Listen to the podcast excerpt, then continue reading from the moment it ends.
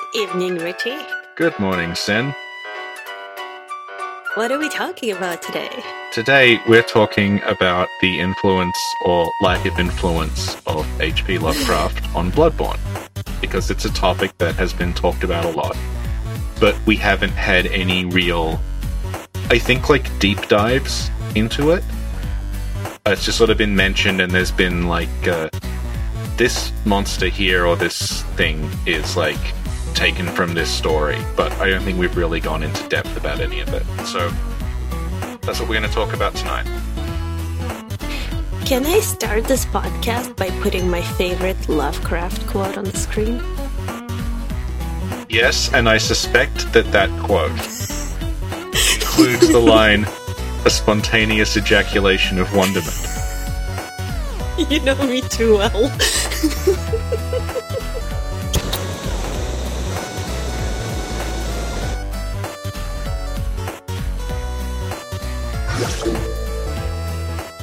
Do you want to start with Call of Cthulhu or do you want to leave that till the end? So there's like a carrot.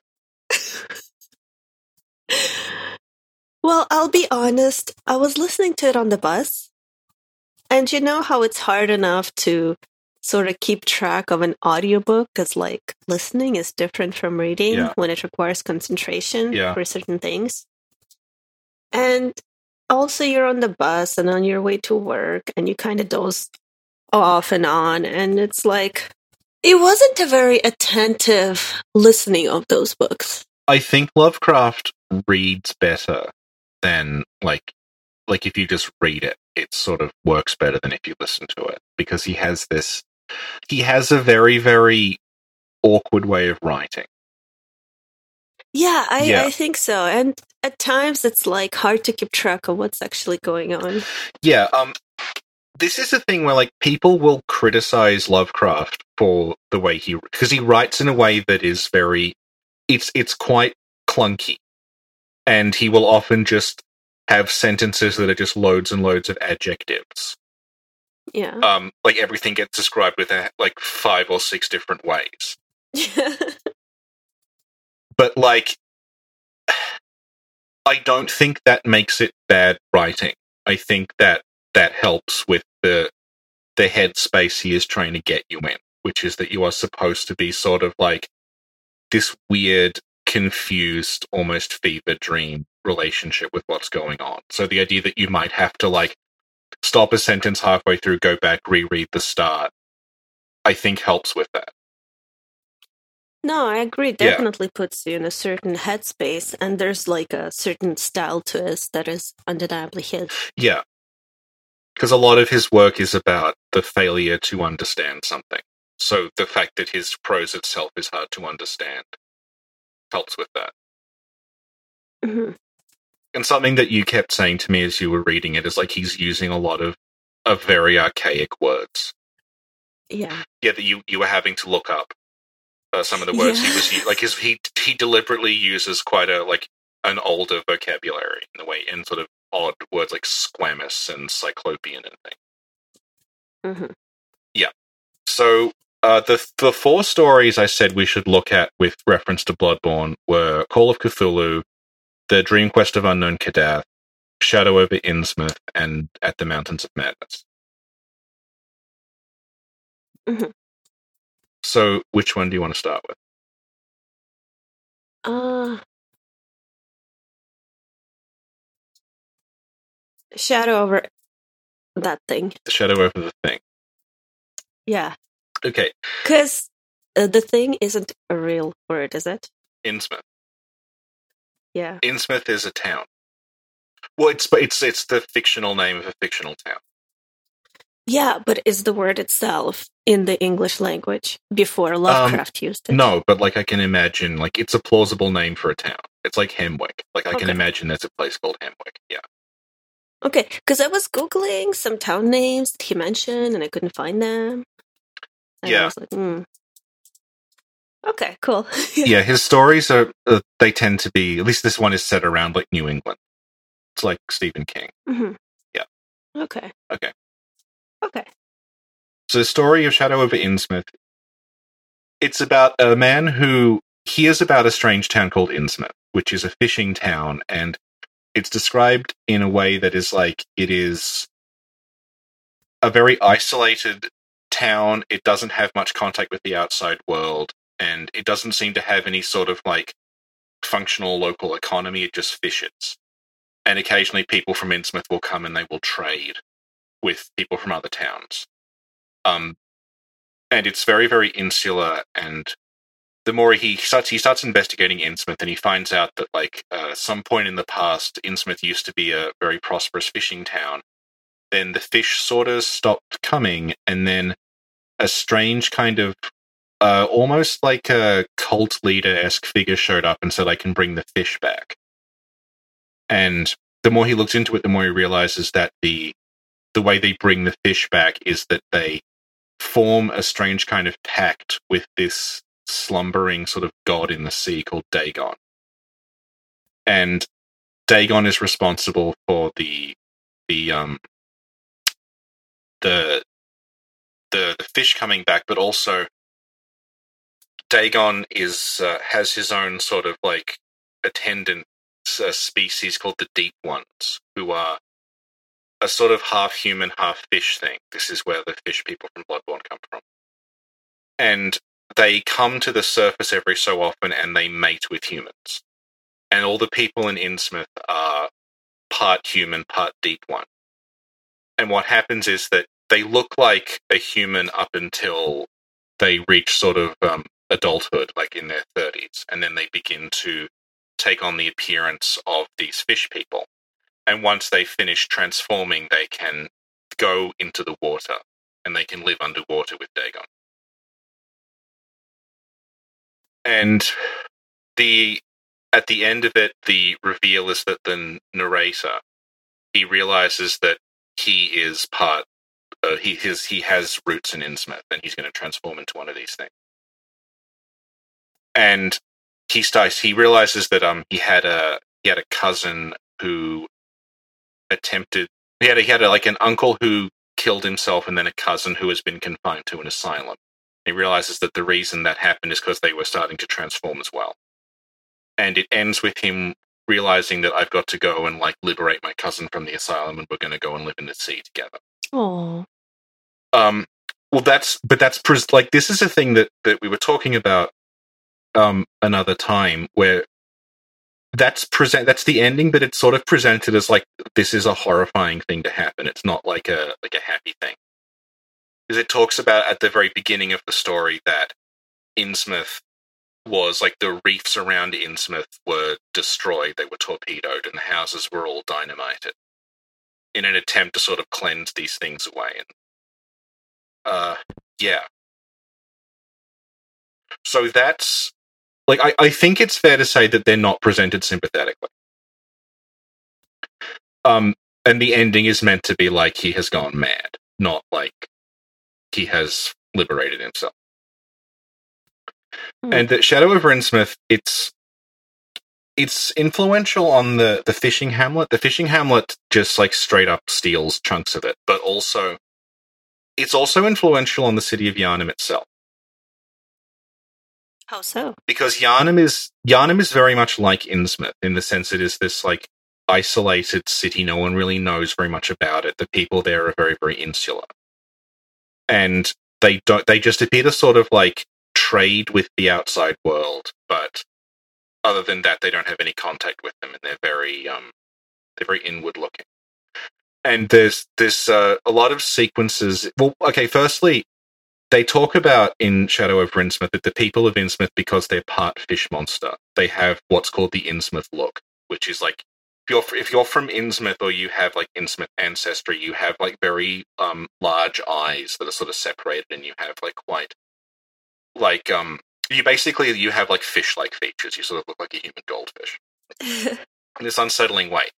And in Bloodborne, uh, this is confusing because it's in some of the promotional material but it's not in. They never they never use this term in the game itself. But the way that the people in Yharnam have like asymmetrical limbs and all these like fur on their faces, that's called the Yharnam look. Where is it called that? It's called that in. It's like the art book that I, the art book that you got with the collector's edition. that I oh, have, okay. yeah, it straight up calls that the Yharnam look. So it's it's similar in that, yeah, in, in Innsmouth you have like fishy features, whereas in Yharnam it's more like a beast, sort of like our wolf-like features on you. And there, there's a, there's an extended sequence in Shadow over Innsmouth where the narrator is sneaking around Innsmouth, and there's like sort of uh, like groups of these Innsmouth people chasing them, and it's very much like at the beginning of Bloodborne when you're trying to avoid the Yharnamites. Mm. But there's like these patrolling groups of Innsmouth people trying to like hunt them down, basically. Mhm. Yeah. You know, when you were talking about the story, the way you presented it, it made me think of a starting character, Yeah, uh, the lone survivor of a lost hamlet. yeah, Kind of makes sense that it would be a reference to the story more than an actual reference to the fishing hamlet. yeah. Well, the the fishing hamlet is it's almost like a, okay. Well, we'll get into the we'll talk about the fishing hamlet and how that both is and isn't Shadow over Innsmouth because I think that's important to stress because what happened with Bloodborne is because it, the Lovecraft stuff's very overt. There was this take on it that was oh, it's just doing Lovecraft in the same way that like like you, you played Call of Cthulhu, didn't you recently? Yeah, yeah. yeah, th- there's a, a tendency for people to sort of interpret it as okay, it's just like an off-brand Call of Cthulhu. hmm Shadow over Innsmouth and the Fishing Hamlet story are, I think, very, very different in a lot. Like they're almost at odds with each other in a lot of ways. The thing about Bloodborne is that I don't think it's as Lovecraftian as a lot of people seem to think it is. Gasp. Yeah, to me, Bloodborne is more like a series of self-contained, like just kind of gothic horror stories. That the the cosmic horror Lovecraftian stuff sort of functions as a means of unifying. So if you take any one of those things away, and you could do it on its own, you wouldn't need to bring in any sort of cosmic horror or elder god stuff. Like the story of Cainhurst doesn't need the great ones if you just did it on its own. But the fact that you've got like Cainhurst and Hemwick and Byrgenwerth and the Fishing Hamlet and Yharnam and Old Yharnam and all these things together, um, those stories all individually, I think, don't need the great ones. But what happens is that by bringing the great ones into it, you have a way of, of sort of connecting all these things together by saying they're all connected to the great ones.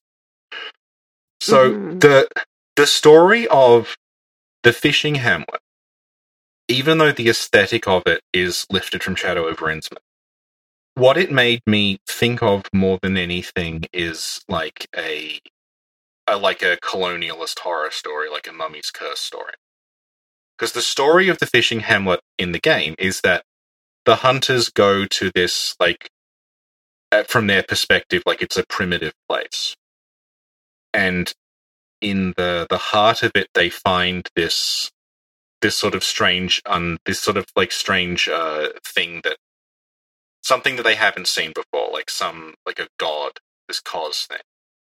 And then they they defile that. And then the game basically happens because by doing that they have trespassed and this thing is coming for them. Like it's coming to get them.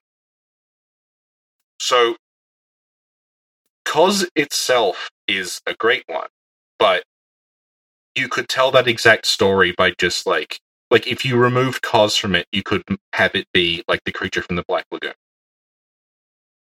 Like it's a story about a group of explorers. They go somewhere they shouldn't. They disturb something they shouldn't and then the thing comes for it's the same with the mummy. Like the the explorers go Yeah. to like the tomb. They trespass on the tomb. They get cursed. The thing comes for and it's very overt in in Gehrman because Gehrman is haunted by this child, like the spirit of this child that he was responsible for defiling the mother of. Mhm. So that to me is what the fishing hamlet is like actually doing, and the Lovecraftian stuff is more just the aesthetic of it.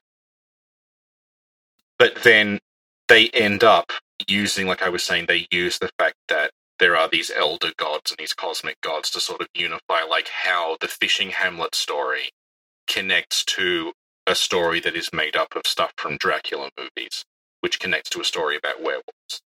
Mhm. Yeah. Go on. I guess another thing in Shadow over Innsmouth that's going to come up repeatedly is that what is um one of the reasons that the the character begins to sort of think something is off about Innsmouth is that the people of Innsmouth are trading with other people and they're trading this strange jewelry. And he makes a point of like, there's this jewelry, but it, the design of it is completely unlike anything I've ever seen. He's saying like it's this jewelry, it's very finely made, but it's not it's on a classical style, but it's also not in a modernist style. I don't know what this is.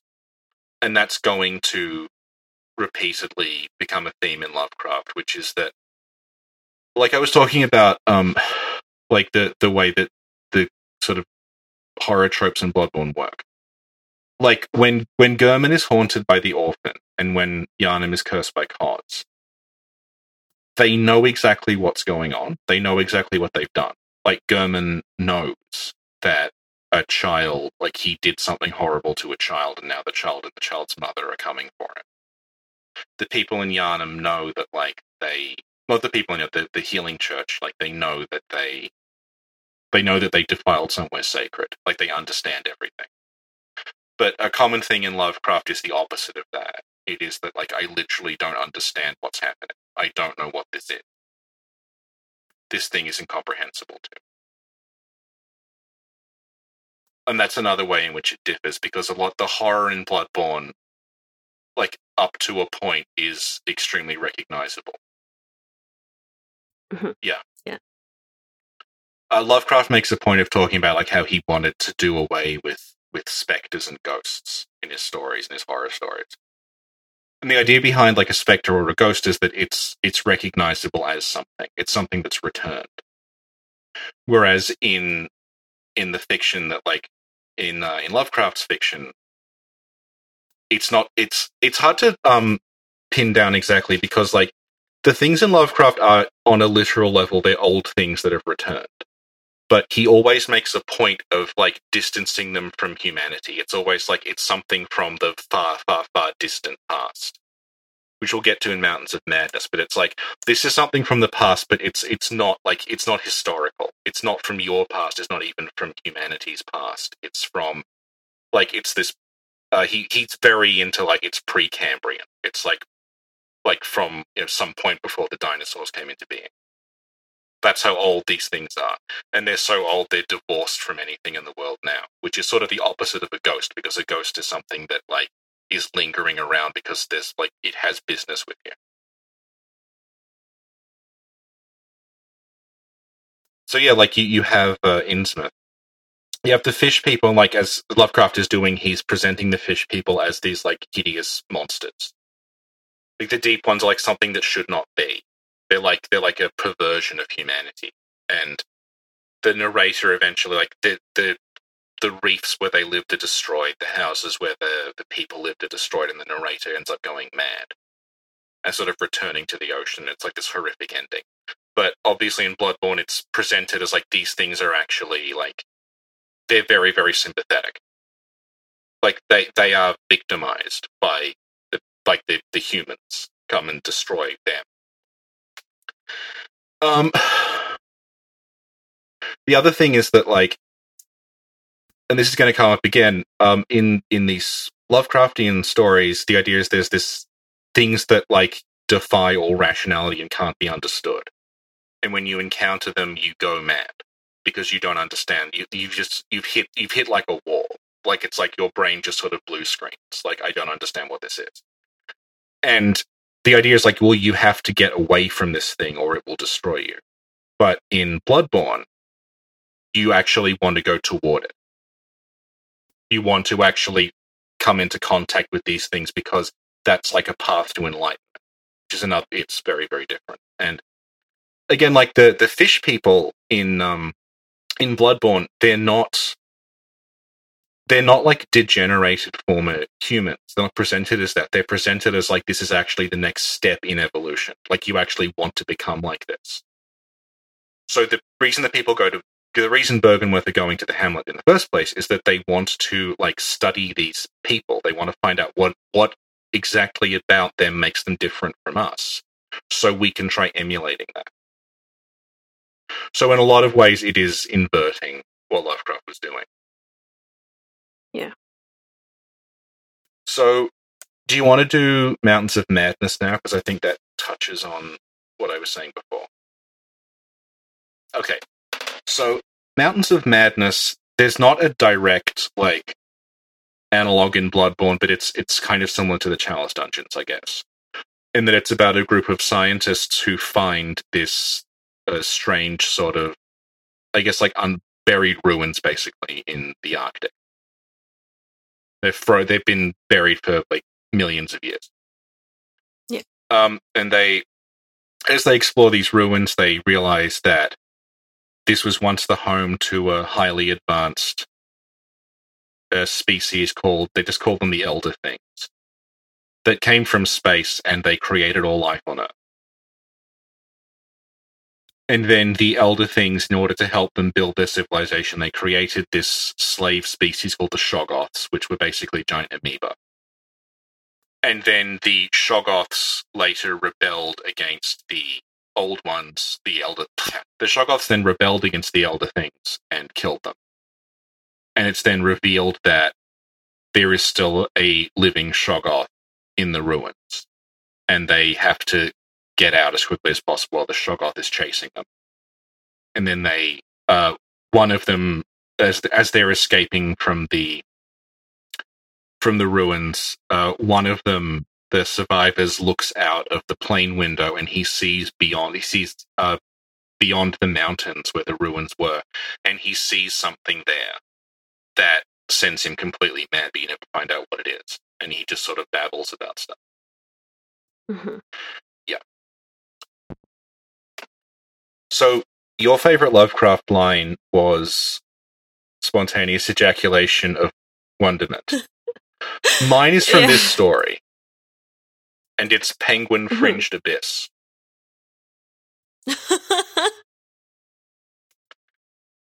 What? Why is that, that your favorite? I just like the idea that there's a there's this hideous abyss, but it's just surrounded by penguins. I actually remember that quote. That's how I pictured it. but they were really cute penguins. well, no, these these penguins are like six feet tall. No, they're like penguins from Penguin Club. they Pingu. Pingu? You know, Pingu is like a little claymation penguin. He goes noot noot. Oh my god, yeah. Yeah. Oh. Yeah. Okay. So so this obviously is reminiscent in some ways of what happens with Byrgenwerth, where they find these old ruins under Yharnam and they discover that there's the Pthumerians under there that are like a pre well kind of pre-human civilization. And that they were created by well, hmm, we don't know if they were created, but they were used as slaves by the great ones like the Shoggoths are. And then, like the Shoggoths, they rebel and they form their own civilization. Uh, and again, like there are that's sort of the um the superficial aspect of it, but there's a lot that is again like Shadow of Innsmouth. It's very different. So, like I was saying with Innsmouth, they repeatedly go on and on in Mountains of Madness about how like they're exploring these ruins, but these ruins are absolutely nothing to do with humanity. They're something that's completely distinct. So they say like repeatedly, where we are, this is like prior to the existence of any intelligent life on Earth. This is like millions and possibly billions of years old. And they talk about it in terms of like dinosaurs and fossils. And um, one point, there's like there's there's life here, but there's nothing as recent as like even a dinosaur here. It's just ruins. Uh, and it's it's so like unfeasibly ancient. Whereas the Chalice dungeons are like the basement of Yharnam. Like they're much more like a gothic crypt than what Lovecraft is describing here. And that again fits in with the way Bloodborne is doing things because the one of the big reveals in Bloodborne, which is sort of like kind of not communicated very directly, is that the Pthumerians underneath Yharnam are the ancestors of the Yharnamites. So, like, there's a direct historical and, and genetic and familial linkage between the Yharnamites and the Pthumerians. So everything about the Pthumerians is recognizable. Like they kind of they look human. They have very human like like they they just live in like a crypt. It looks like it's part of Yharnam. They have like the same sort of things in there that you find at Cainhurst. They have the very pale skin that the Cainhurst people have. They use blood like the Cainhurst people do. They have a queen like Cainhurst does. It's all like there's a direct connection there. But in Mountains of Madness, they're very, very clear like there's no connection. This is just like an unknowable thing that preclude like predates all intelligent life. Uh, predates humans, it predates dinosaurs, it predates anything. And what happens is that, like, they do at one point discover that the elder things did create humans. But it's not like God creating humans, like we've created intelligent life. It's not even like like Prometheus or something, where aliens create humans or see well with human genes to see what happens. They're basically just fucking around. And they create all these strange things, and one of them things they create is just like this sort of hairless ape that they would sometimes like use as food, and they would sometimes just like they refer to it as like a buffoon. They just create this thing along with everything else. They don't think humans are special. So human civilization rising and falling is it's like has nothing to do with with the elder things. They were just sort of like like humans are an accident basically in this universe. Which is different to Bloodborne where like humans like are connected like directly to everything that's going on. Like they are kind of the center of everything. Even though Bloodborne does have these cosmic gods in it, it does still center humans and human history in a way that Lovecraft doesn't. Yeah. Um. So this is like we were talking about sort of criticisms of Lovecraft's writing. One of the criticisms of Lovecraft's writing that I find extremely facile is that um, he will very frequently say something like, I cannot possibly explain or describe the thing in front of me. People treat that as like that's the literary equivalent of like a movie with a bad special effect in it, where in order to get around showing it, they just show it in the dark. Oh yeah? Yeah, like people when people act like when he is saying like I can't possibly describe the thing in front of me, it's because he doesn't want to have to describe it and he wants your imagination to do the work because he doesn't want to have to do it himself. But like if you read Mountains of Madness, and I mean all of these stories are like this, he will say, I cannot describe the thing, it is like nothing that has ever existed, and then he will provide an extremely detailed description of it. So this is why, like, if you Google Cthulhu or you Google Elder Thing, you will find like no matter who is drawing or sculpting or designing things like these representations, they all basically look the same because he does provide a very, very detailed breakdown of exactly like what these things look like, how big they are. He goes into detail about like how they breathe, how they talk, um, mm-hmm. what sort of food they eat, like in this, because um, yeah. So he's not actually just trying to say, I don't want to have to describe this. He's making the point and it's very, very explicit in Mountains of Madness that I, the narrator, cannot explain this thing even though I am a scientist. Mm-hmm. So, like one of the lines, like I've, t- I've been taking notes here, and it's like he's, he's this is from the perspective of a scientist. He's not saying I don't know what this thing looks like, but it's really scary. He's saying like I can't figure out if the thing in front of me is an animal or a vegetable. um, the fact this thing exists means we will have to completely revise biology. Like science cannot currently like accommodate this thing. We will have to rethink like all of the laws of nature. Um, basically, it's like broken. It's just some, it's something that like you can look at it and you can touch it and you can describe it, but it's something that just doesn't make sense. It's it's kind of I guess like when people first found the platypus or something like that. It's just like this thing. What yeah. the fuck is this? And that's that's where the horror is coming from because it's like I am a scientist. I understand the world. I am not beholden to superstition. I am very good at like I can compartmentalize everything. Everything is rational. Everything makes sense. Then suddenly, fuck. I've hit something that like it, there is absolutely no way for me to to comprehend this thing. Like everything, it's turned my world upside down. Yeah, I didn't get the impression that he didn't want to describe something. Yeah, it- any it's- of the things I read. Yeah, yeah, exactly. Because he goes on so long about like yeah. they're exactly this tall. They have like this many legs. It has this many mouths. Um, it like it breathes through this tube, and yeah, yeah.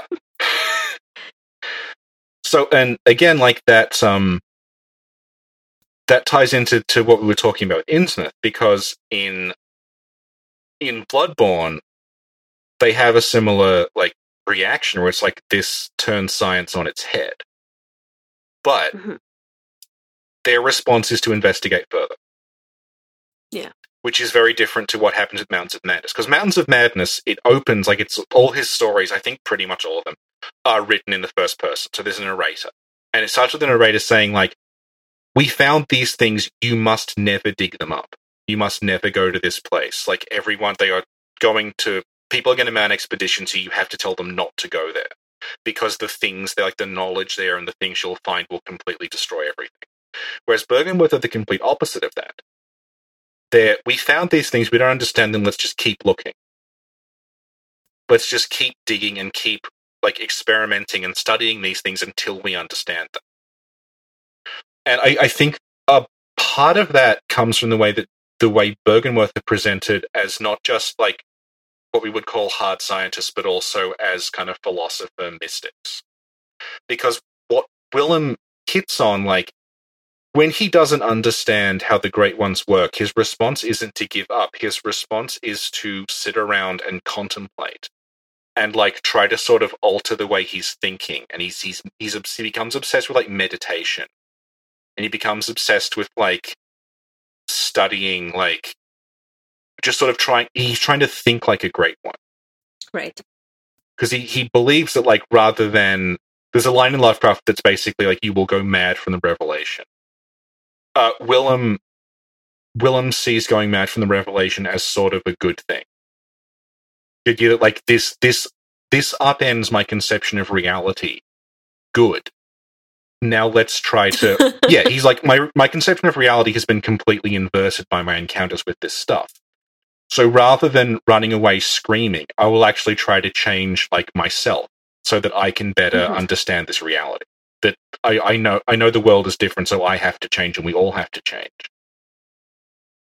So it's a much less conservative like view that than what Lovecraft sort of has. Like there's this sort of he talks about like there's a um must become accustomed to like a hideously amplified world of lurking horror. Mhm. But to Willem, it's like, okay, well, we do have to do that. These things are out there, so rather than run away, we should attempt to actually engage with this and understand it better. Even if that means throwing out everything we know already. The other thing that Mountains of Madness does is that it presents the it does present the elder things sympathetically. Because the scientist who is studying the elder things, he realizes that like no, these things are um, monstrosities, but also they're they're very intelligent and they're very scientific, and they built this huge civilization. But then, what destroys them is the Shoggoths. It's like the, the thing is, he's frightened of the Shoggoths because the Shoggoths are sort of irrational. That like the elder things can be understood because they are like rational scientific beings like him. Mhm. but the Shoggoths are complete. The Shoggoths are like the real monsters in this because the idea is that you can't. What the fuck is a Shoggoth? It's just a blob. And the way he explains it is like the Shoggoths were they were used as laborers, and they could change them. They could change their shape. That helped. That's how they were able to build all these things. They were able to like morph into different shapes to help them construct stuff. And then Mhm. What happened is that as they were building more and more complex things, the elder things gave the Shoggoths intelligence. And they sort of taught them how to do stuff, and that was what undid them because you had the the intelligence, but it was shackled to well not shackled to, you had the intelligence, but it was it was embodied in this completely irrational thing that like wasn't uh, wasn't scientifically minded, that wasn't that basically wasn't sort of like what the main character would consider to be admirable. Like it was like this power had been given to something that was sort of like dumb and violent. I feel like some people view our podcast this way. Yeah. Like you're a great one, and I'm a Shoggoth. Well, I like Shoggoth.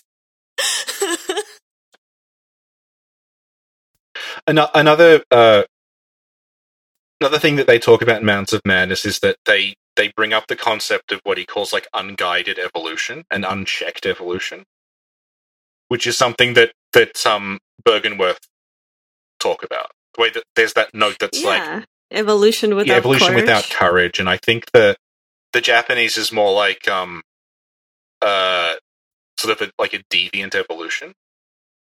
Mhm. So the idea, yeah, being that like that what's what's created life and what is sort of destroying it is the idea that evolution is happening, but there's nothing guiding it, Mhm. which is yeah, very Byrgenwerth.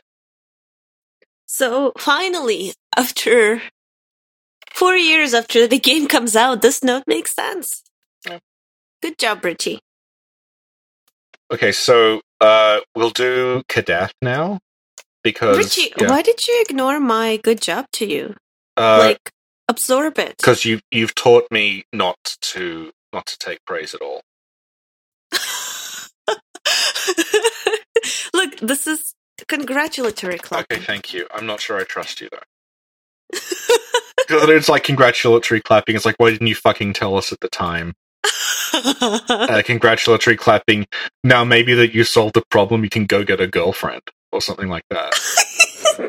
The thing is, like, I've I've internalized your bullying to such a degree that you don't even need to say it. I just think it. you just thinking? Yeah. Well, no, you. Okay, I'll be honest. It's not that you're thinking it. It's that, like, a lot of the times I'm thinking it and Yeah. I don't say it. Yeah. So you're just psychically perceiving my thoughts. Yeah, that's one way of looking at it. So, uh, Dream Quest of Unknown Kadath, I guess. We'll do that and then Call of Cthulhu. Yeah. Okay. So, What's a Kadath? Kadath is a place. Imaginary place. Well, it's an unknown place. Why is it called Unknown Kadath? Because it takes him a long time to get there. um, Dream Quest of Unknown Kadath is is quite long. It's like a novella. The one, the um, Innsmouth, Mountains of Madness, and Call of Cthulhu are, are all short stories. Dream Quest of Unknown Kadath is more like a novella, and there's a series of kind of linked stories uh, connected to this, which are called the Dream Cycle, and they feature a character called Randolph Carter. Yeah, it was So- a very long audiobook. Yeah. So, did, how far did you get in it? I don't remember. I think I listened to all of it. Yeah. But it's all of the books kind of merged into this one big book. Yeah. Because they all seem kind of similar. Yeah. And, you know? Yeah. Well, Lovecraft wrote a lot, and the Mhm. thing is, like, he was a he was a jobbing like horror writer. Not everything he wrote was the stuff he is best known for. He did just write straight up Right. horror horror stories. He actually wrote some like comedic horror stories. Oh, like, um, we should cover those. Well, Her- Herbert West Reanimator, like he considered that to be basically like a black comedy. Huh. Yeah. Huh.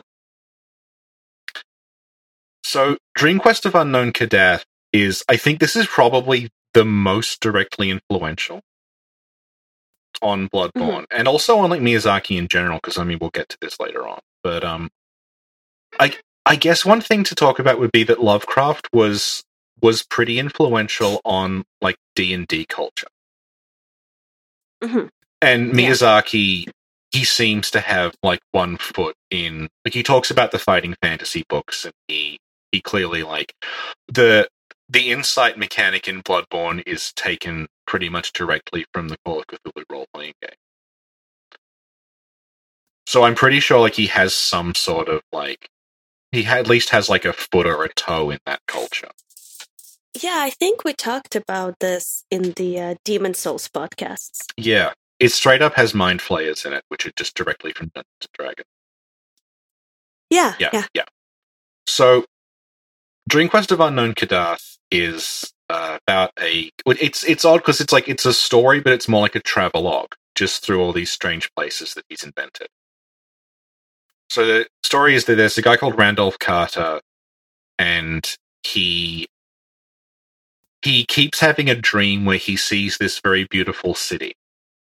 Um, he talks about like this like golden sort of paradise with these like fountains that are like polished silver, and there's like beautiful like rainbows and all these like uh, blossoms and statues and gardens everywhere Mhm. and he keeps dreaming about it. But what happens is he's there for a little bit. He can't see it properly. He can't explore it properly, and then he wakes up again. Mhm. So he goes on a quest in the dream. He um he dreams himself to the dreamlands in the same way that we do in Bloodborne. He like visits this other world in his dreams, and he basically goes on a, a quest to find out if there's a way for him to just go to this city that he's dreaming about because he knows it exists somewhere, but he can't find the way. Mhm. And uh, he's like a very old man, and this place. He he talks about like it reminds him of his youth, and he sort of he's like he wants to sort of move on and just live in this like it's like a like a heaven for him. Sort of just wants to go to heaven at the end of his life. Yeah. Um, the most overt thing here is that Dream Quest of Unknown Kadath very, very explicitly calls things the dream and the waking world. Just like Bloodborne does. Yeah. And it also talks about how in the Dreamlands things are surrounded by clouds. Which is exactly how the Hunter's Dream and the, the Nightmare areas in Bloodborne are all floating in the sea of clouds. Yeah. And he talks about how the reason he goes on this quest is he's like, well, in the dream there are these gods, and I can make contracts with them, and I can contact them. Mhm. Which again, Bloodborne very explicitly does. The whole idea is that like you can go into the Dreamlands and meet a great one, and then you can actually make like an agreement with it. It's not something that can't be understood. Mhm. And uh, while he is there, he there's a, a number of um, just sort of strange creatures in the Dreamlands. Like I said, it's, it's like a travelogue. So he'll just sort of like he travels on a boat. There's like these islands of clouds in the dream, and he gets on a boat. And he just goes basically from island to island, and he meets a lot of monsters there. One of them is the Gugs, who are a very they they're explicitly referenced in Bloodborne. Gugs Yeah. are these uh, enormous sort of like hairy monsters that they have. What makes them distinct is that their mouth is vertical. It opens like vertically. When you meet the silver beasts in Bloodborne, they have the same mouth.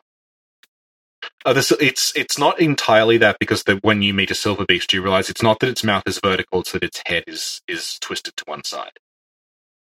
But he's very clearly referencing Gugs when you run into silver Yeah. beasts. Yeah. Um. Yeah. Yeah. They literally look like that if you Google them. Yeah. Yeah. And he talks about how there's a place in the Dreamlands called Dylath-Leen, and he explicitly says it looks like Giant's Causeway. Giant's Causeway is a place that's full of basalt columns, and it looks exactly like the Nightmare Frontier. The way that there's the, the hexagonal basalt columns coming out of the ground. So I'm pretty sure the the design of the Nightmare Frontier with the basalt columns is derived from that line because he's explicitly like, I went to the Dreamlands and I found a place that looked like Giant's Causeway.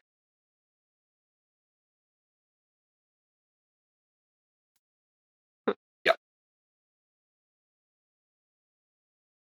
And uh, now, another like really really overt connection here is that when he's in the Dreamlands, he talks about how the there are these things called the Great Ones in the Dreamlands, and they sometimes have children with humans, Mhm. Yeah.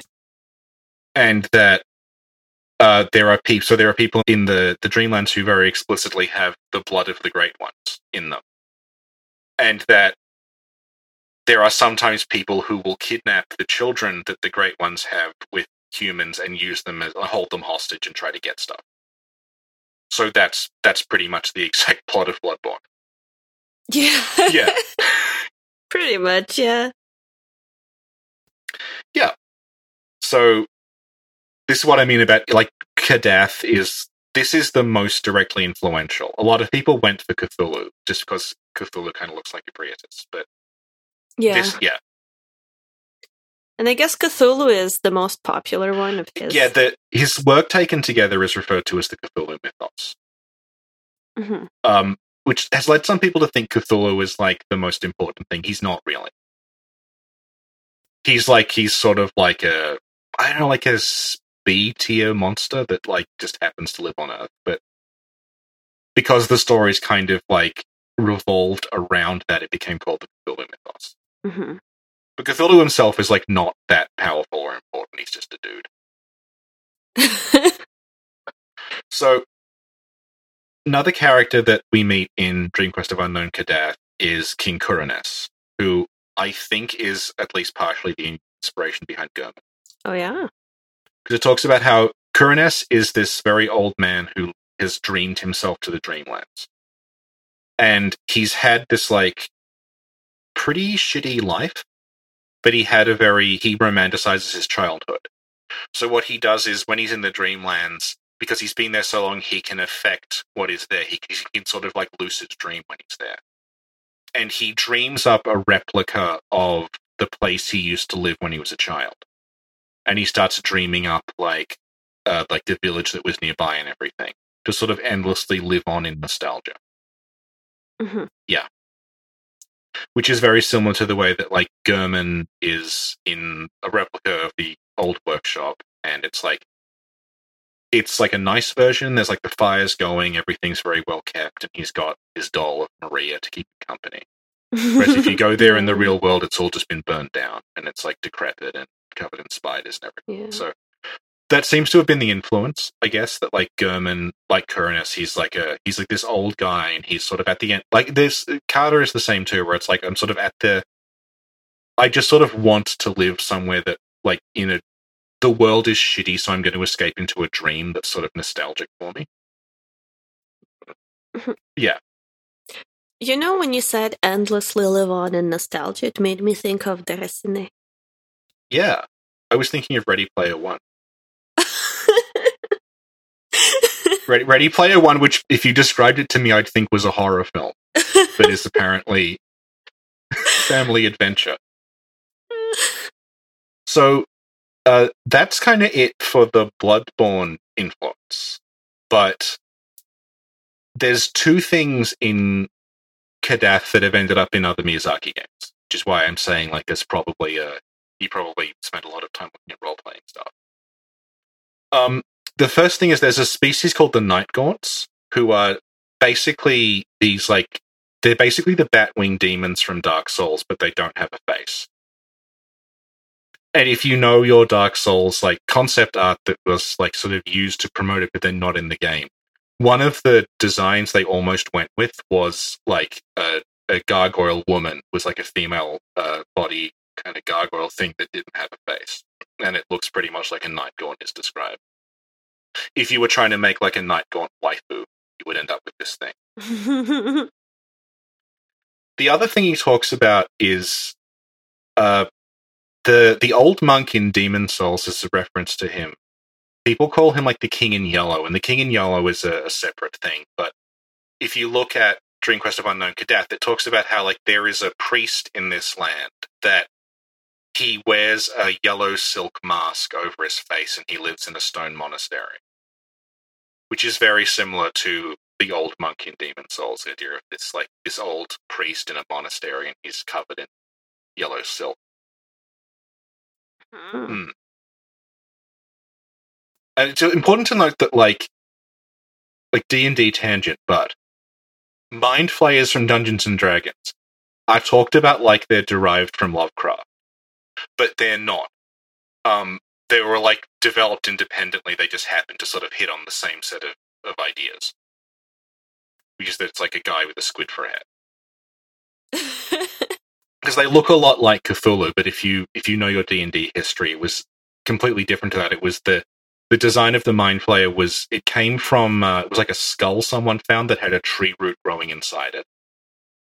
So it was this skull, but it had these roots coming out of the of the mouth. and they sort of designed the monster based on that. It became like a squid-headed person. So I guess we'll move on to Call of Cthulhu now. The Yay! Call of Cthulhu. oh no, only an hour. Okay, this is actually quite going quite well. Yeah, because I'm tired and Yeah. not talking, and so I can't give you crap and take you into tangents. You did read Call of Cthulhu though. Yeah. I didn't read it, I listened to it. Okay.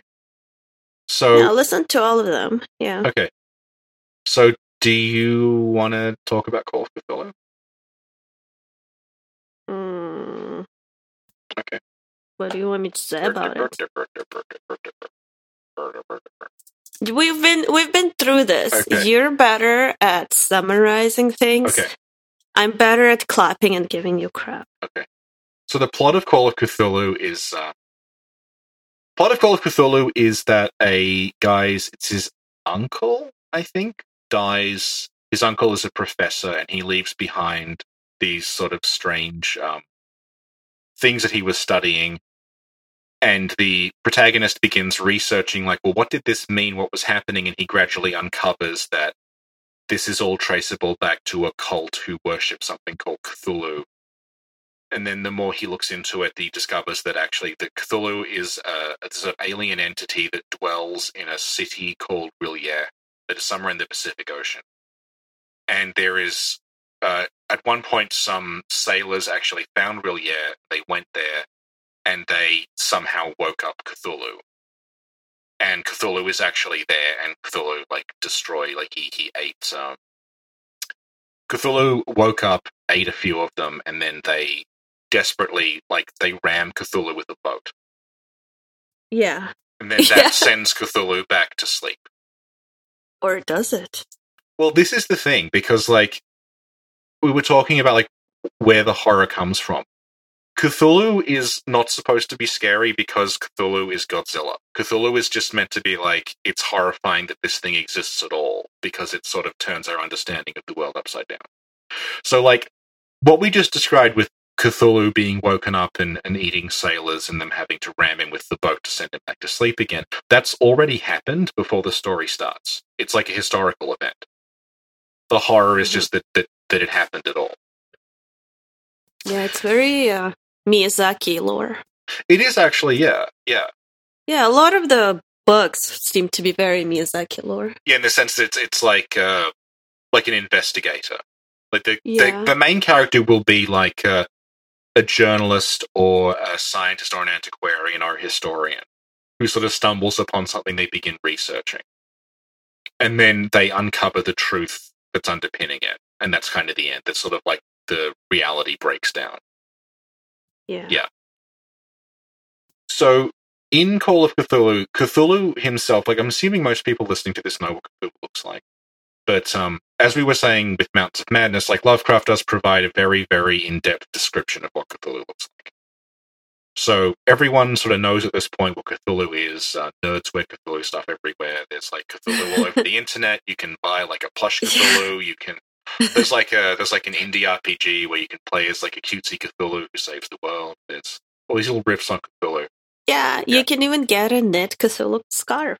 I kind of want one. It's really cute. Yeah, Yeah. yeah. Everyone loves Cthulhu, which would no doubt utterly horrify Lovecraft. But yeah, so like the way Cthulhu was described is very similar to Ebrietas. In that, like Ebrietas is this sort of vaguely humanoid, sort of like gooey thing with these sort of kind of like it has wings, but it can't really fly. And it's got this huge, like its its head is covered in these sort of polyps. Um, Cthulhu obviously has like very long tentacles. Ebrietas has polyps, but other than that, it's like again, it's like it, Ebrietas is sort of like if you were to design Cthulhu, but then leaning more into Bloodborne, having these like maternal themes to it. If you tried to make like a sort of maternal version of Cthulhu, so Ebrietas is kind of like she sort of has breasts, and she's she's like yeah. Uh, Ebrietas was pretty heavily waifued when she came out. Yeah. because she does have like a she has like a noticeably female form to her. yeah. Yeah. It's also an influence on the way that Amygdala looks. The way that Amygdala has the, the sort of head of these like undulating tentacles that comes down. hmm Um Yeah. and that's notable because like at different points in development, Amygdala and Ebrietas were meant to be the big reveal. So the idea of like the big reveal of the game being something that looks a lot like Cthulhu sort of fits with this. That you you would get to the end and you would find this thing. Yeah. Um, one of the things that happens when the protagonist is researching into the Cthulhu sort of story is that he talks about how like there was an outbreak of madness. And during that outbreak of madness, uh, sculptors and artists created these sort of impressions of something that looks a bit like Cthulhu. Like they would catch it. So that's like again, if you go into Bloodborne, it's just full of all these statues that look a bit like either Ebrietas or Amygdala. The idea being that like people didn't actually see these things, but they were sort of like sensing their existence. So you see, like there, it's all over Upper Cathedral Ward. There's these statues. It's like it kind of looks like um, like there are statues everywhere that have like one or two of the design elements of Ebrietas or Amygdala, but the rest doesn't match. So you see like like almost like a sphinx body with an amygdala head, or you'll see uh like a um like a sort of hunched over like blob shape that looks a bit like Ebrietas. You see like uh Ebrietas shaped things with human heads. And I think the idea that's what they're getting at is that people's got a hint that these things exist. They didn't quite know what to make of it. And they just sort of like in this weird fugue state sculpted these things. If you look at Bloodborne this way, where you kind of think that these things permeate the human Yeah, mind, yeah. the statues make a lot more sense. Yeah. And again, like um going back to the idea that this is not human history. This is like older than that. They find a Cthulhu statue and they're like, um I wrote down the script, it's like this is com- totally separate and apart. Its very material was a mystery. It is nothing familiar to geology or mineralogy. Like you just we don't know what this is. Um when the there's like a Cthulhu sort of chant these people do that's very guttural. It's like um, Aya Aya Cthulhu fhtagn. And he's very specific, like, this isn't a language. Like, I don't understand any of this. He says it's like, um, he describes it as uninscribable gibberish. Mhm. Like, this is not a recognizable language at all. They are, it's just these strange noises.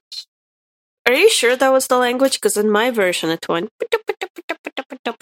Well, maybe that's, maybe you're, maybe you're the great one and I'm the Shoggoth. That is what's happened because you've you've given me this podcast platform that I didn't ask for, and now I'm destroying it.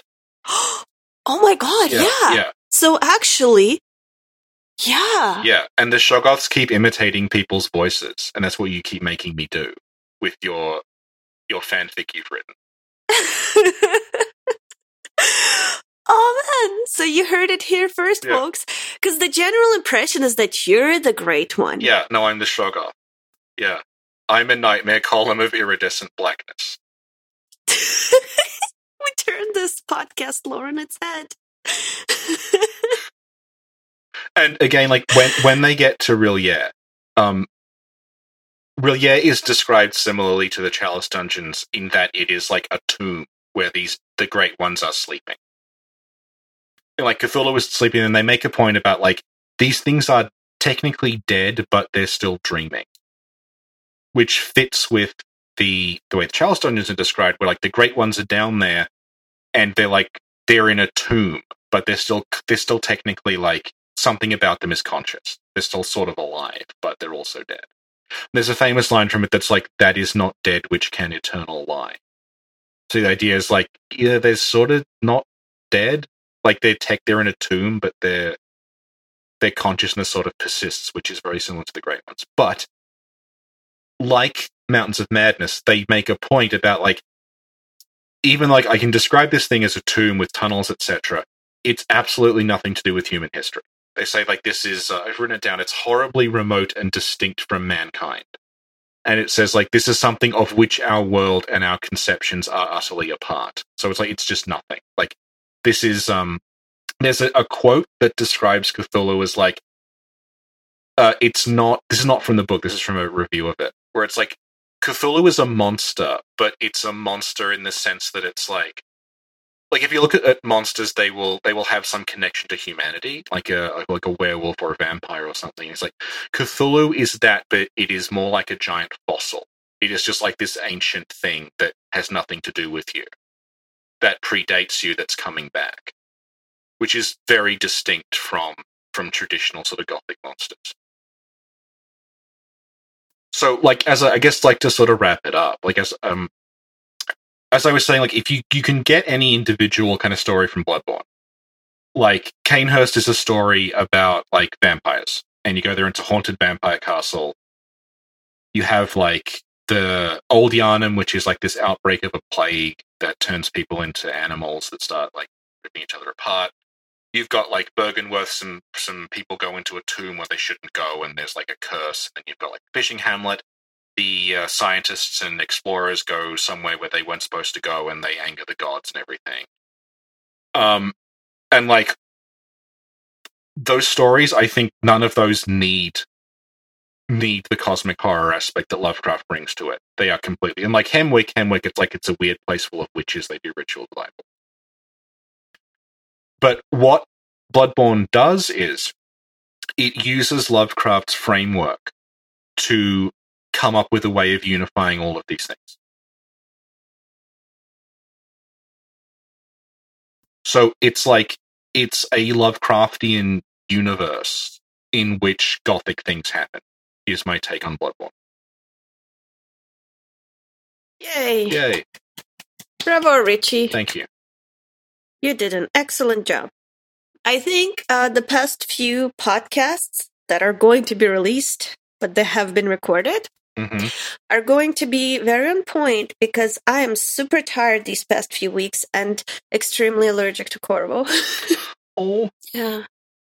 I can't clap and scream as much, you know? I'm sure you'll you'll find the strength. Okay. Maybe, maybe for the next podcast. Well, you did it. You did it last night when I Did I? I pronounced the name Uspiensky incorrectly. Oh, you're right. I said so it, Uspensky, it comes not in. And then yeah, Wait, like, what did you say? I was saying Uspensky, and you were like, it's Uspiensky. But in such a way that, like, I had completely pronounced it like it was, like, pronounced it like Fred or something.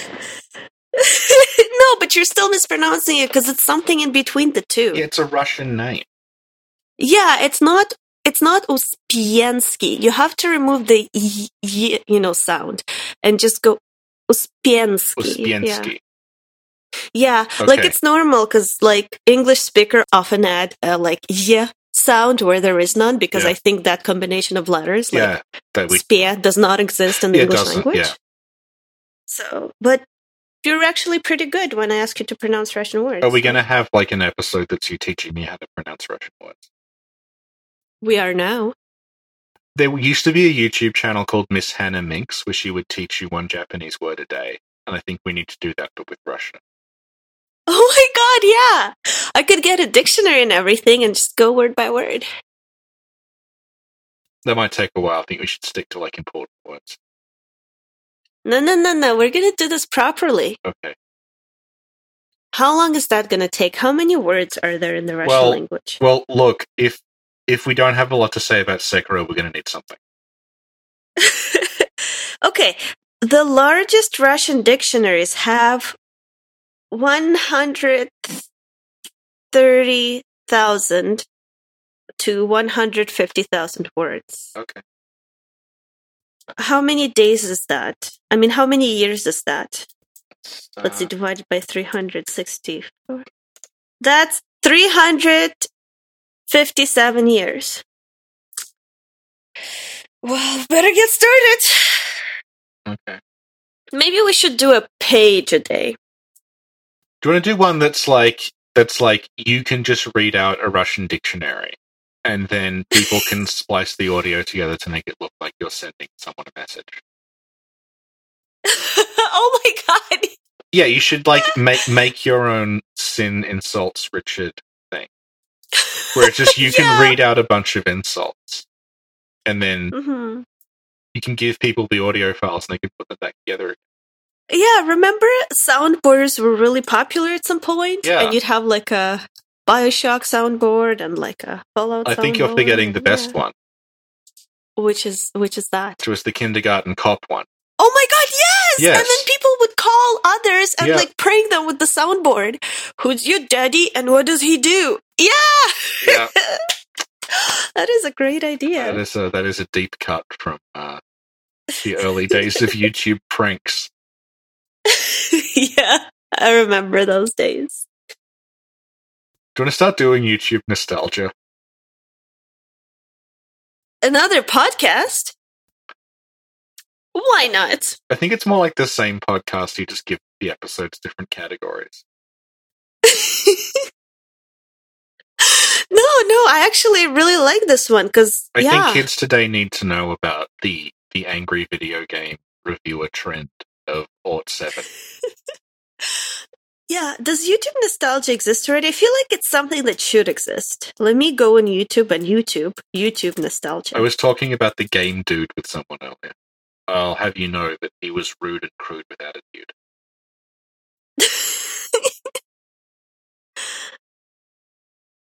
He is the game dude. He is so rude. He is a gamer with a bad attitude.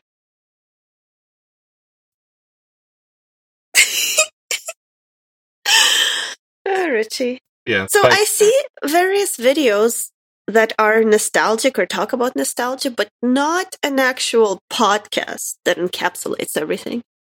yeah. So uh, I think we're onto something. We need to get it. We need to be ahead of the curve and make the like the Stranger Things equivalent, but it's just the early two thousands.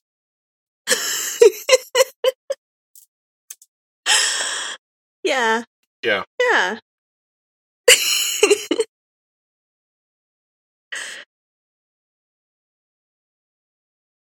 All right. Do the outro, Richie. What episode was that? Uh, I will tell you. Let me go to my notepad. Mm. Mm. Okay. This was episode 46. That was episode 46 of The Snack Covenant, a podcast about video games. That to, this episode was about a horror writer from 1940. It was an avid gamer. Yeah, he was a well known gamer.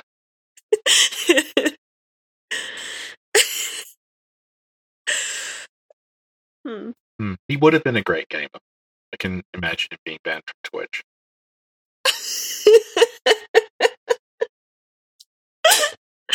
This was an Hmm. episode about popular Twitch streamer HP Lovecraft. Because people won't listen to the end. So I guess this is the part where I can confess the thing I confessed to you a few days ago. Go on. So I had no idea who H.P. Lovecraft was Yeah. until after um, looking at Bloodborne lore. That's okay. Well, maybe maybe they'll Yeah. throw a curveball in there, and like Sekiro will have a bunch of references to Tolstoy. Oh. Ah, And I'll be like, I know this. yeah. I understand it. there you go. Yeah, so yeah. I'm pretty sure I didn't even know who Cthulhu was. So the entire time I'm playing Bloodborne, I'm like, wow, this is all new and amazing. How did they come up with these creatures? this is great. Yeah, for me, like I remember getting to the Nightmare Frontier for the first time and realizing what happened. Uh huh. As soon as, as soon as I got there and I saw the like the basalt columns, and then the silver beast turned around and it had the vertical mouth, I'm like, oh, it's that. Okay. And I like messaged a bunch of people to be like, Bloodborne's Lovecraft, you got to play it now. And they're like, I don't have a PS4. And I'm like, oh, okay. So I watch a video. so we're like the complete opposites in our Bloodborne experience. Do you think that's why we get on? Well, I think so, yeah. I think this is why this thing works. yeah. Hmm. Yeah. It's like that that um when I was like working on films, there was this one person I got on really well with because we had nothing in common. so there was absolutely nothing to argue about. Yeah. Yeah, she was the complete opposite of me in every possible way. And if you saw us together, it would look like I was a creepy tramp stalking her. But because she was, she was like really, she was like really into like expensive clothes and stuff, and I looked like a bin. And but it worked really well because it was like, okay, I'll just do my things and you do your things, and if either of us need the other one's help, just tell me. But otherwise, we won't like get in each other's faces. We'll just like get everything done on time, and it worked perfectly. Whereas the Oh, people who no, but the thing is, the people who are like, oh, we're on the same page, we like the same stuff. I also like this. Like, wow, this is going to be great. We ended up fighting constantly because it was like, no, we should do it differently, and they'd actually have really strong Yeah. opinions about it. Yeah, Yeah. Yeah. Yeah, that's true. yeah, And the things, surprisingly now, the things we have strong opinions about, we kind of on the same page. yeah, those. yeah, Yeah. yeah.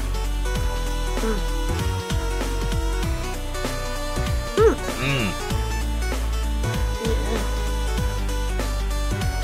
Oh, another thing.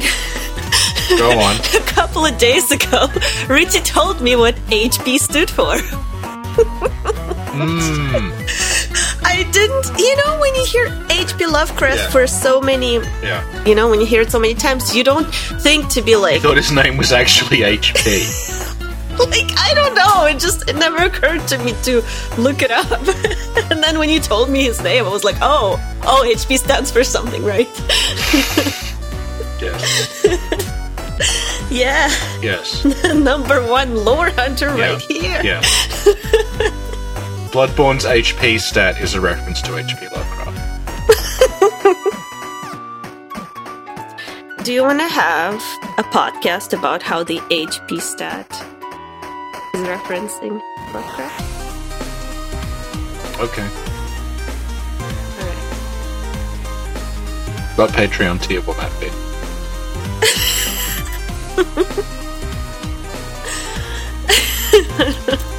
I think this is beyond patron.